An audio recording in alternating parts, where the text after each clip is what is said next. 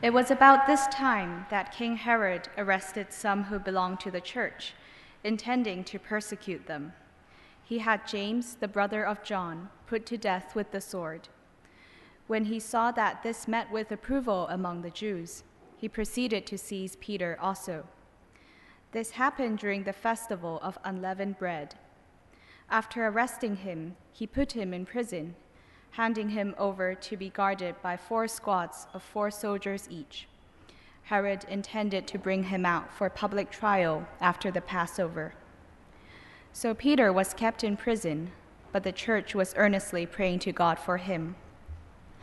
The night before Herod was to bring him to trial, Peter was sleeping between two soldiers, bound with two chains, and sentries stood guard at the entrance. Suddenly, an angel of the Lord appeared, and a light shone in the cell. He struck Peter on the side and woke him up. Quick, get up, he said, and the chains fell off Peter's wrists. Then the angel said to him, Put on your clothes and sandals. And Peter did so. Wrap your cloak around you and follow me, the angel told him. Peter followed him out of the prison but he had no idea that what the angel was doing was really happening. He thought he was seeing a vision. They passed the first and second guards and came to the iron gate leading to the city.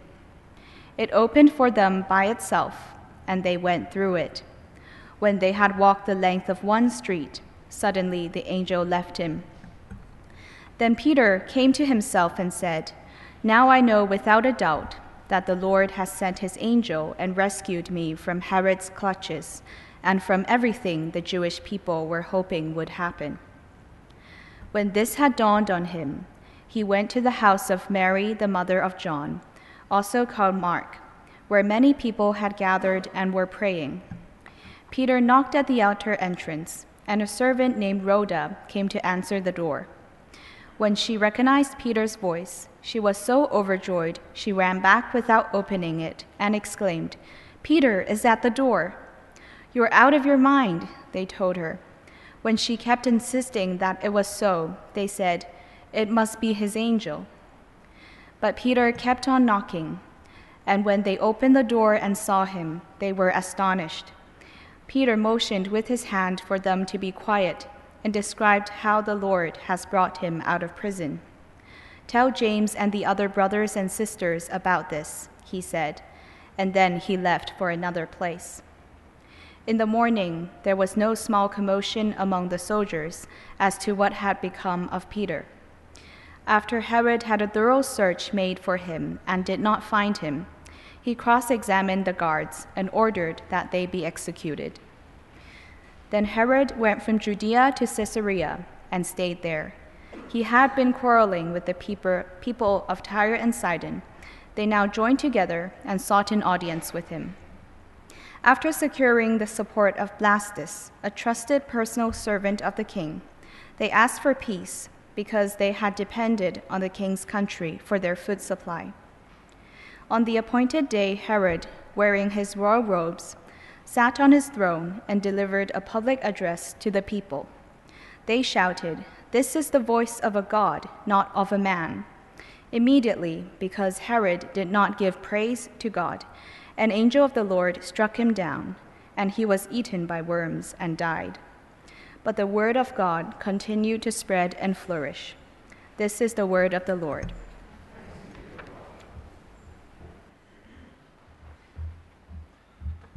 Uh, good evening, church. Uh, great to read God's word together again.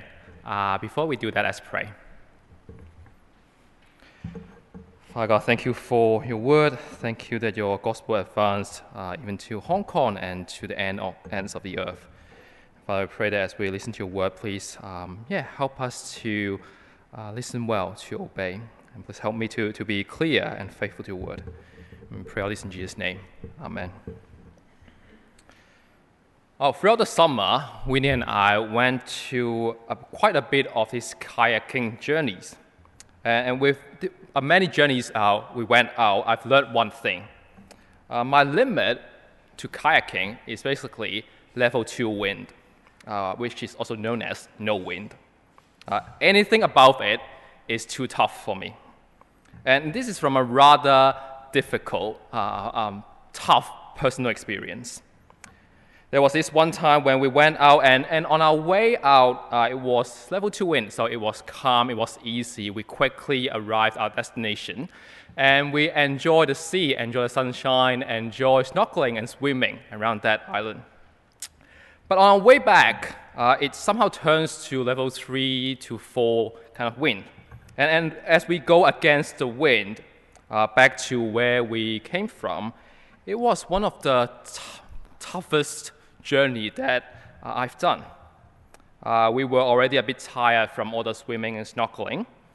And, and with the wind and waves working against us, uh, it just feels like forever to get back to where we come from. I felt like the kayak was not moving at all. Uh, waves kept pushing us back. And the worst is, we, we, we can't stop and rest in, in the middle because if we stop, we'll be pushed further away from the coast. And so we just need to power on. My muscles were complaining constantly, but there was just nothing we could do uh, but to force myself to pedal on. Well, in the face of this not even critical weather, just kind of medium wind, uh, I felt powerless and weak feeling powerless and weak. This is probably how the church felt uh, in our passage today. As they face a powerful king, as they face persecution by King Herod. Uh, we are currently in our Acts sermon series, uh, The Spreading Flame. Uh, the last two months, we've seen the early church kept growing as the word of God was preached uh, the gospel has been brought to from Jerusalem to Judea to Samaria to um, last week Antioch. Uh, many people turned to Christ. Um, Saul, who was originally persecuting the church, and Cornelius, a Gentile centurion, and also Ethiopian eunuch, and all these other people. And this spreading of the gospel was not without challenges as well. We, we see Christians with raw motivations asking for uh, the gift of the Holy Spirit. We see Saul, after converted, preaching Christ as Lord, and the Jews want to kill him. Uh, we see Peter, after uh, bringing the gospel to Cornelius, uh, went back to Jerusalem and being criticized by the Jew, Jewish Christians. It was a journey full of ups and downs, full of challenges, and full of God's work. And in our passage today, the church faces an even more serious uh, challenge uh, persecution from King Herod. Well, how will the church respond to this persecution? Uh, we'll go through our passage in these four points. Uh, first, King Herod versus the early church. Uh, second, King Herod versus God. Third, contribution of Peter. And fourth, God as the one true king. At the start of chapter 12, we've been told clearly King Herod lays his hand on the church, arresting some of them uh, to persecute them. So in verse 2, verse 2 that he, that is King Herod, uh, had James, the brother of John, put to death with sword. Well, the church previously has gone through different persecutions as well uh, the martyr of Stephen, the plots and accusations from the Jewish parties, from the high priests, the, the, the, the elders, the teachers of the laws. But this time is different. They are not just influential people, they are not just the upper class of the society. Uh, the enemy of the church is a king, is King Herod, who was um, the, the ruler of the whole region. Uh, he was also known as Agrippa the Great, a king who governed the whole Judea, a king who actually has an army under him, uh, anytime ready to do his command. And as King Herod flexes his muscle, uh, we see it's a different, different level of threat to the church. Immediately, James, one of Jesus' disciples, uh, 12 disciples, a significant, significant leader of the church in Jerusalem, uh, immediately got killed. And this, is, this isn't the end.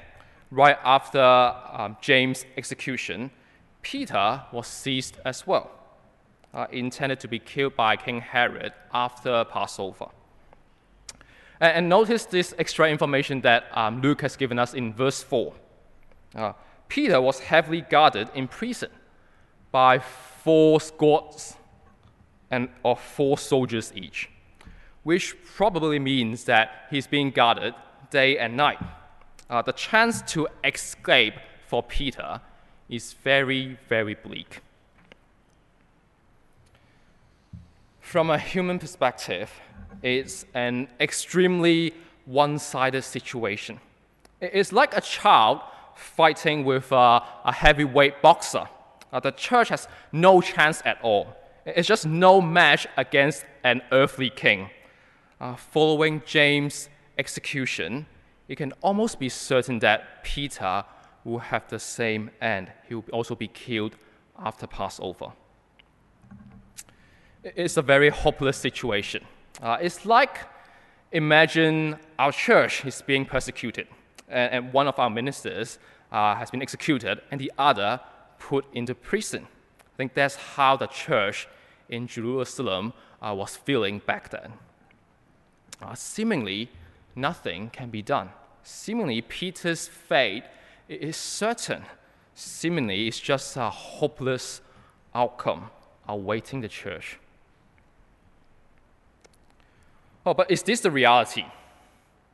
Luke gives us an interesting summary of the situation in verse 5. Uh, it's literally, on the one hand, Peter was in prison, but on the other hand, the church was praying earnestly. Almost suggesting, despite the seemingly one sided power difference, it somehow can be a, a, fair fight. Well, why would Luke describe it like this? Uh, let's read on. It, comes to the night just before Peter's trial, uh, before King Herod, and Peter was sleeping, uh, still heavily guarded. Uh, two soldiers on his two sides, bound uh, with chains, and, and, sentries stood guard at the, at the door, at the, at the entrance. And in verse 7, suddenly an angel of the Lord appeared, and light shone in the cell. He struck Peter on the side and woke him up. Quick, get up, he said. And the chains fell off Peter's wrists. The power difference is indeed very real. Now, the church is indeed powerless in itself and, no match against King Herod. But it's actually not just a fight between uh, King Herod and the church. King Herod not just facing the church, but actually he is also picking a fight with God. And even though King Herod has all this power on this earth, he is no match against God. The chains look promising, but it's nothing before God's angel. It just um, fell off uh, when, when, listening to the angel's command. Uh, the guards and the iron gate uh, sounds reliable, but they are bypassed and open itself somehow under the power of God, all this human power seems to be a joke. Uh, Peter just went through all of them safely and quietly um, without anyone noticing. From a human perspective, uh, verse 5 seems a bit weak. Uh, Peter was kept in prison, and what the church can do is only to pray. Prayer looks weak in the face of a powerful king, in the face of an army. And oftentimes, uh, as Christians, we, we can be tempted to think this way as well. Uh, prayer just becomes the last resort uh, for us when, when we have no other options, when we have no other resources, uh, when I have nothing to rely on, then I turn to prayers. Uh, when, in, when in extremely painful and, and sorrowful situation, when I don't know what I can say, what comforting words I can say, I end the conversation with, I'll pray for you. but this is a seriously misinformed way to approach prayer. This is an absolutely wrong way to, if we understand prayer uh, of our God, of ourselves, and of our relationships.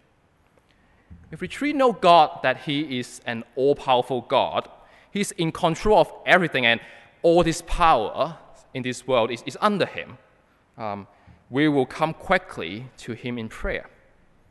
If we truly know that God is a personal God, He, he wants to relate with us, uh, He wants to listen to us, He, he is the loving Father, and we are the, His beloved children, we will turn quickly to Him and share with Him and relate to Him. If we truly understand the purpose of salvation, that we are saved from a self centered, self dependent, self sufficient kind of way of life, uh, we'll learn to express our dependence, our surrendering to God in prayer, saying to Him, Your will be done, God. If we truly understand ourselves, if we truly understand our own weaknesses, our powerlessness, we'll pray to God more often and ask Him to strengthen us. Our right understanding of God, of ourselves, uh, will cause us to um, pray to God, whether in desperate situation, whether in difficult situation, or maybe in good times as well, um, to express a life of full dependence on God with prayer. Well, this is how the early church uh, faced extreme power difference.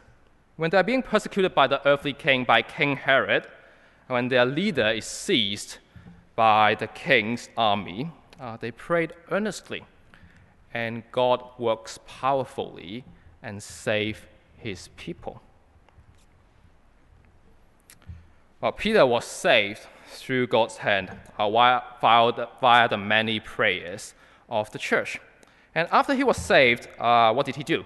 In verse 11, verse 11, then Peter came to himself and said, Now I know without a doubt that the Lord has sent his angel and rescued me from Herod's clutches and from everything the Jewish people were hoping would happen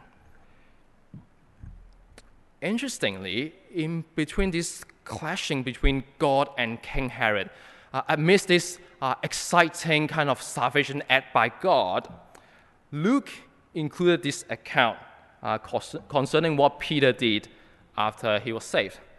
It, it was a bit anticlimax. Uh, God, a powerful God, uh, kind of having a fight with King Herod, who is in control of the, whole, whole, the area, Judea and Samaria and then we suddenly turn our focus to, to a confused human, Peter.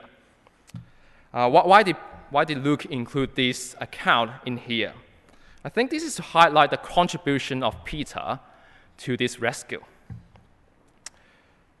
First, the rescue is all done by God. Uh, Peter didn't contribute anything to this rescue. Uh, he was woken up, chains fell off by itself. Uh, he follows the angel's uh, instructions and, and bypassed the guards. And as he uh, come to this gate, the gate opened itself.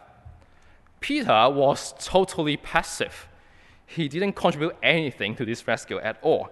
In fact, he, he, he thought he was seeing a vision, and he only realized that he was actually saved after the angel left him.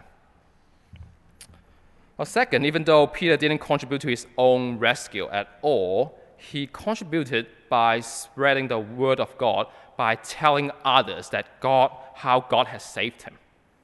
Uh, after understanding he is saved, uh, Peter didn't leave Jerusalem to escape King Herod immediately, uh, which is necessary, and he did at the end, uh, leaving Jerusalem.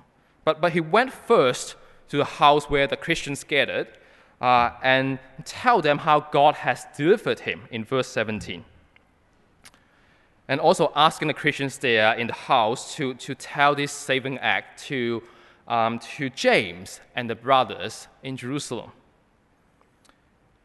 Peter's first response after being saved was to tell others of God's salvation. Uh, this is how Peter contributed to, to, the spreading of God's word. He was totally passive uh, when being saved, but intentionally stop by the house where Christians gathered um, and tell them what God has done for him. And these are the patterns we follow as Christians. Uh, the same applies to us. Uh, like Peter, we, we do not contribute anything to our own salvation. Uh, like Peter, we are totally passive in receiving the gospel.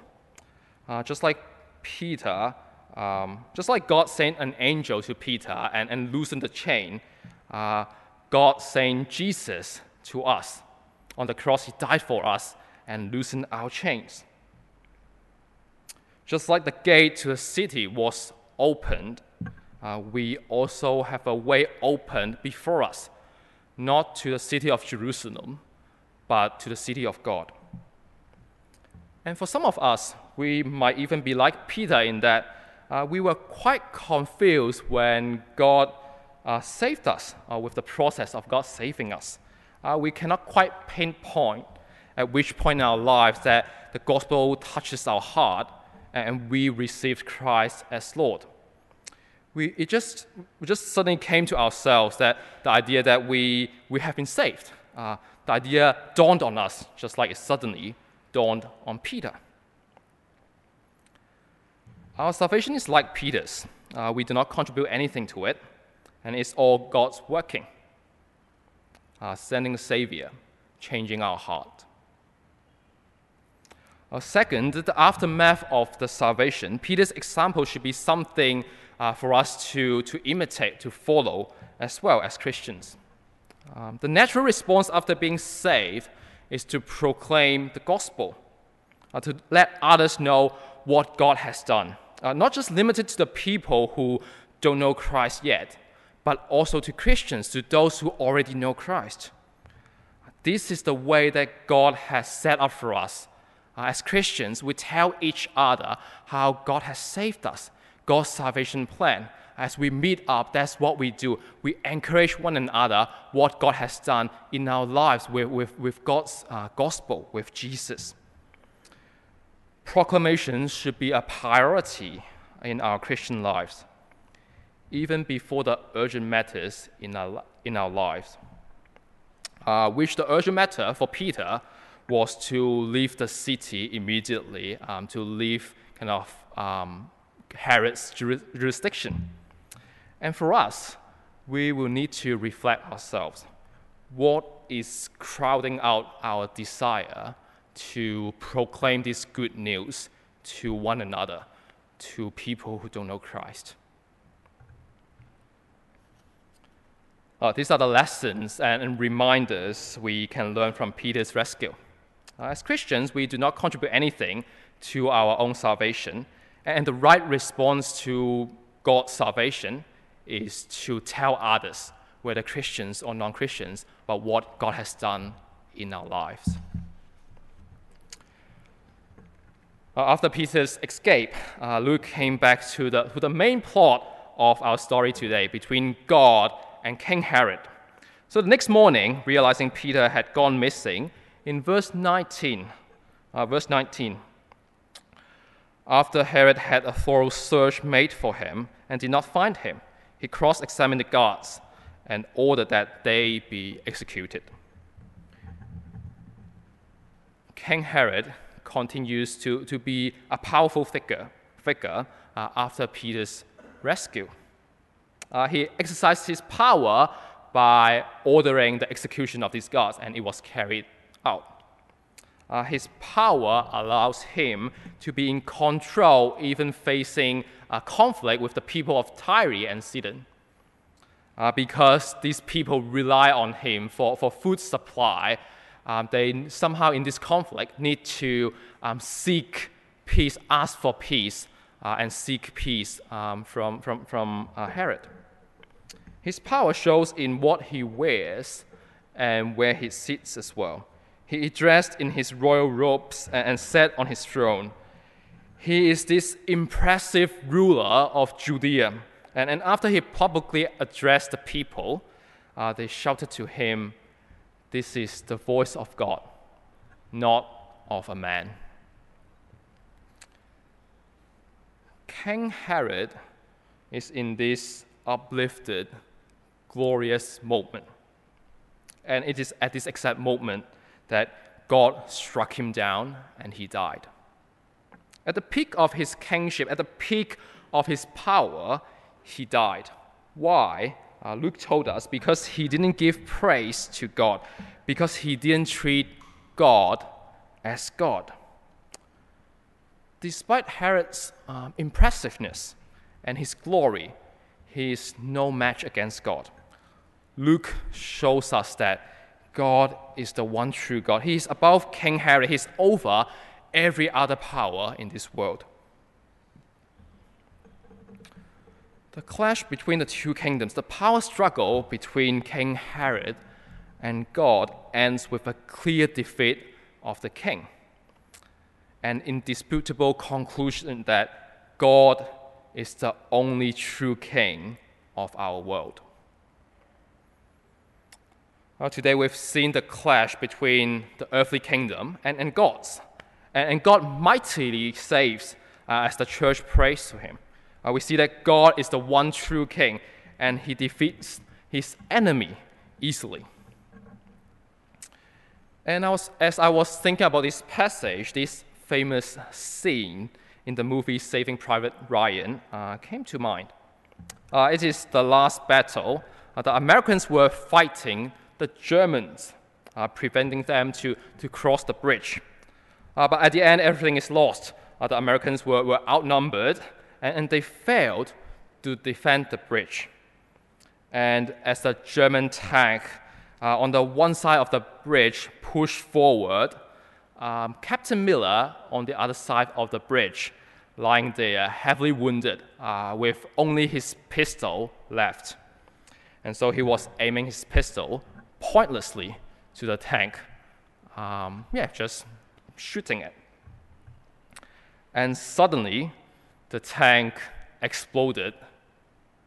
Looking up, he sees the Allied planes arrived at the perfect time and dropped a bomb to destroy the tank. Church, I think this is actually a pretty good um, scene to summarize our passage today. Just like the church in Jerusalem, as God's church, at times we can feel pretty helpless as we face the world. We, we are weak, we, we are unimpressive, and we are powerless. At times we can feel like we, we are using a pistol to, to fight a tank as we wrestle with our own sins and, and fail again and again.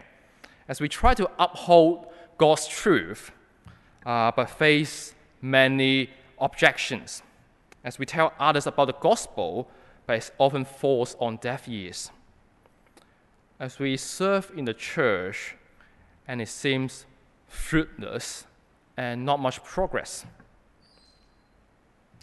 Church, as our passage reminds us, indeed, our pistol can't, can't fight a tank. Indeed, our church is no match against the worldly power. Indeed, we are incapable of, of changing the world by ourselves. But in the end, it's not by our own power that we, we grow God's kingdom. It's not by our own power that the world can be changed. Only God can, can save Peter. Only God advances his own kingdom. Only through God's word that the world can continue, uh, the word can continue to, to increase and spread in this world. And so, next time when we feel discouraged, when we feel helpless, when we feel powerless, maybe try to look up like Captain Miller. And we will be able to see someone much better than an allied bomber plane. We'll be able to see a powerful God working according to his own purpose, um, looking after us, uh, working with us, through us. Let's pray and ask God help us. Uh, Father, we thank you that you are the all powerful God. You are the one true King, which all the power uh, under you. So, Father, please help us to, to, to grasp this truth and to express our dependence, to rely on you um, through prayers and through our decisions, our actions in life, uh, particularly when we, we um, in the times of difficulties, uh, when we are discouraged, uh, when we feel helpless and powerless. Please help us to quickly turn to you. And we pray all this in Jesus' name. Amen.